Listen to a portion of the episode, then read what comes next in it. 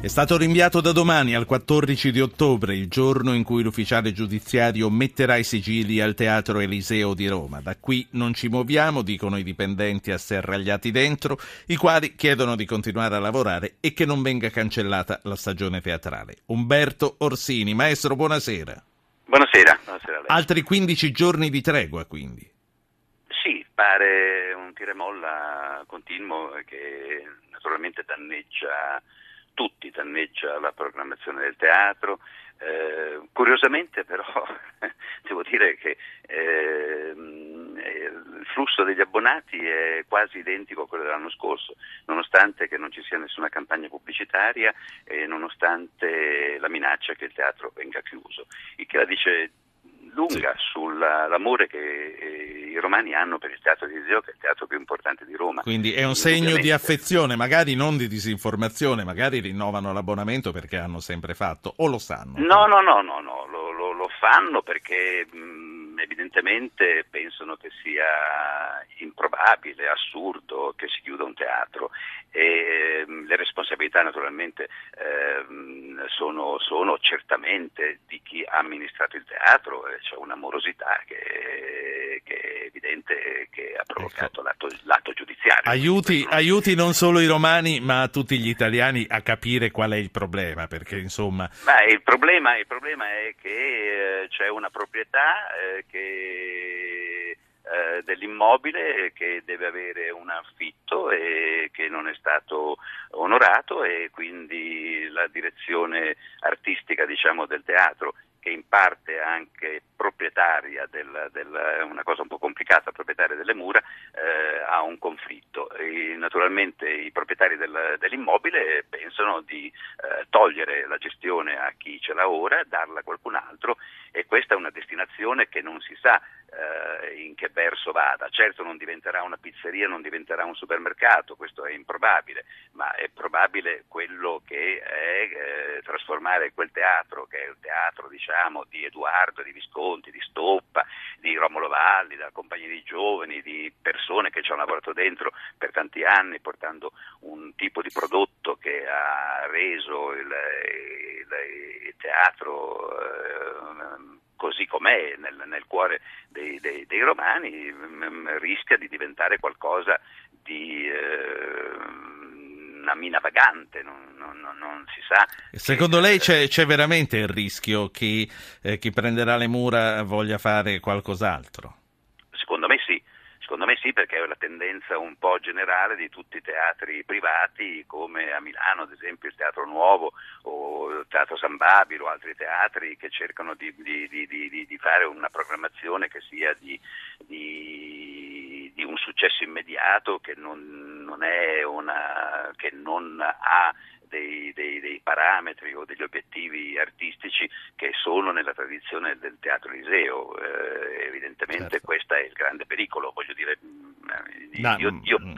io, penso che, penso che eh, questo, questo, rischio ci sia, eh, è, è, possibile, eh, mi piacerebbe che intervenisse qualcuno, mh, mm, purtroppo non intervengono né la regione né il comune che si sono sempre disinteressati di questo teatro, che è un teatro che vive soltanto degli incassi e dell'aiuto del FUS, che in questo caso verrebbe poi dimezzato se non c'è le, le regioni comuni con la nuova legge, quindi un, un disastro in qualche modo, un disastro, un teatro sottratto alla città certamente, eh, oppure destinato a qualcosa di meno alto di quanto è stato fino adesso. E questa è la mia personale preoccupazione ed è la preoccupazione anche di chi ci lavora dentro, che hanno naturalmente sono dentro per difendere un posto di lavoro, che poi non è un teatro voglio dire, un teatro che ha un grande costo di gestione da parte, ci sono 18 dipendenti, 15 dipendenti, non so più o meno, sì. voglio dire, non è, non è, una cosa,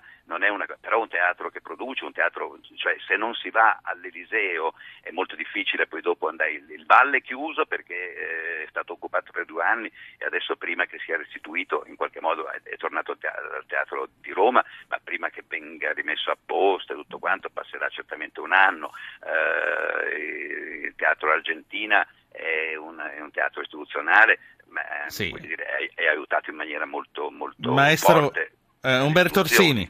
Eh, lei ehm, giustamente dice c'è il timore che eh, vogliano fare un teatro più immediato, un teatro più attuale. Naturalmente chiedere a lei è come chiedere all'oste se il vino è buono, però le voglio chiedere in che stato di salute è il teatro di prosa. Lei adesso comincerà a rispondere, ma la interromperò quasi subito perché lei sa che a Zapping mandiamo in diretta i titoli dei telegiornali sì. e proprio in questo momento sta partendo il TG2, anzi ascoltiamolo insieme, poi certo. mi risponderà sullo stato di salute della, della prosa. Sentiamo con che cosa apre il TG2. Eccolo qua, siamo in diretta. Renzi, la riforma del lavoro la facciamo comunque, la gente sta con me, non con i sindacati. Gli attacchi di D'Alema, ogni volta che parla guadagno consensi. L'Istat prevede un calo del prodotto interno lordo anche nel terzo trimestre, cresce lievemente l'occupazione ma un giovane su due senza lavoro, consumi quasi fermi.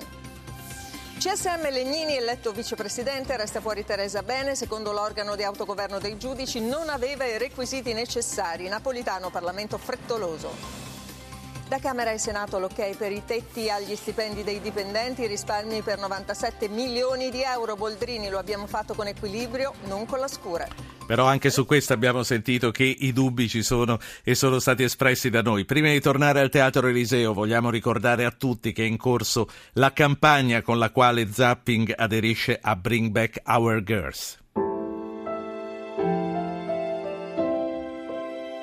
Sono più di 200 le studentesse nigeriane delle quali non abbiamo più notizie dal 14 aprile scorso. L'organizzazione terroristica islamica di Boko Haram le ha rapite in quanto colpevoli a loro dire di essersi avvicinate a quel modello di emancipazione femminile occidentale che rende la donna persona e non come nel loro intendimento soltanto oggetto decerebrato di una brutale schiavitù, una sorta di sottospecie umana asservita solo al sesso e alla riproduzione. Riportiamole a casa queste nostre ragazze. Aderite alla campagna Bring Back Our Girls.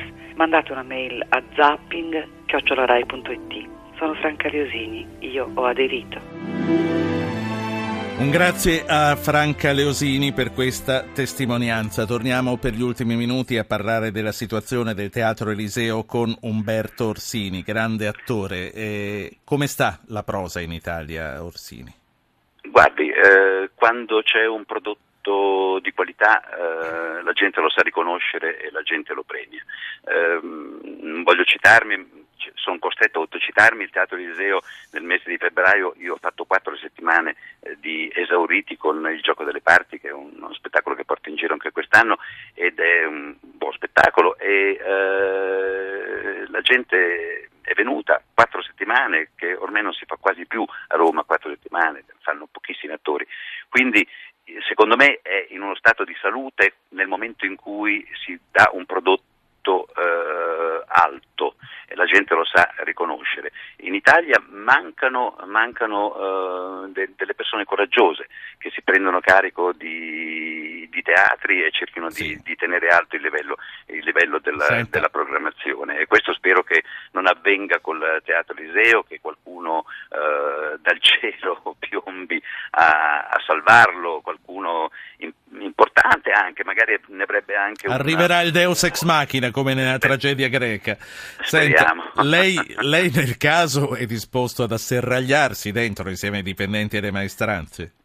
Ma io sì, certamente, se questo dovesse avvenire cercherò di difendere quel teatro però la, la, questione non è che eh, se c'è un contenzioso, se c'è qualcosa di... Eh, eh, è molto difficile intervenire. Io interverrei soltanto nel richiamare eh, l'attenzione delle istituzioni a che un teatro come il Teatro Eliseo, che è un teatro storico, eh, nel quale ho debuttato nel 57, quindi voglio dire, mi ha accompagnato tutta la vita, ho sempre recitato lì, questo teatro eh, non, non, non, venga quindi, snaturato non venga... Lei il suo lavoro lo sta, lo sta facendo in questo momento, parlando agli ascoltatori di tutta Italia. Un patrimonio importantissimo per Roma, per i romani che, che, conoscono questo teatro e che molte delle loro prime esperienze teatrali e certi innamoramenti sono passati proprio dal teatro Eliseo e quindi è come togliere veramente dal cuore dei romani che amano il teatro e sono molti, sono molti quelli che amano il teatro. Ne sono convinto. Eh, venga tolto un pezzo molto importante. È partita la sigla, la stagione il 9 ottobre aprirà sotto sfratto, speriamo che ci sia il tempo di Speriamo. lasciarla svolgere interamente. Umberto Orsini, è stato, è stato un onore e un piacere importante. averla con noi, grazie a lei. Grazie, grazie infinite, arrivederci. Fra poco, dopo Ascolta si fa sera, ci sarà Zona Cesarini, cui lasciamo il microfono con la radiocronaca di Manchester City Roma. Vi ricordo che eh, Zapping è, eh, vede in redazione Francesca Librandi e Giovanni Benedetti. Il coordinamento tecnico stasera è stato di Stefano Catini. La regia, come sempre, come ogni giorno, di Anna Posillipo. Io sono Ruggero Pop.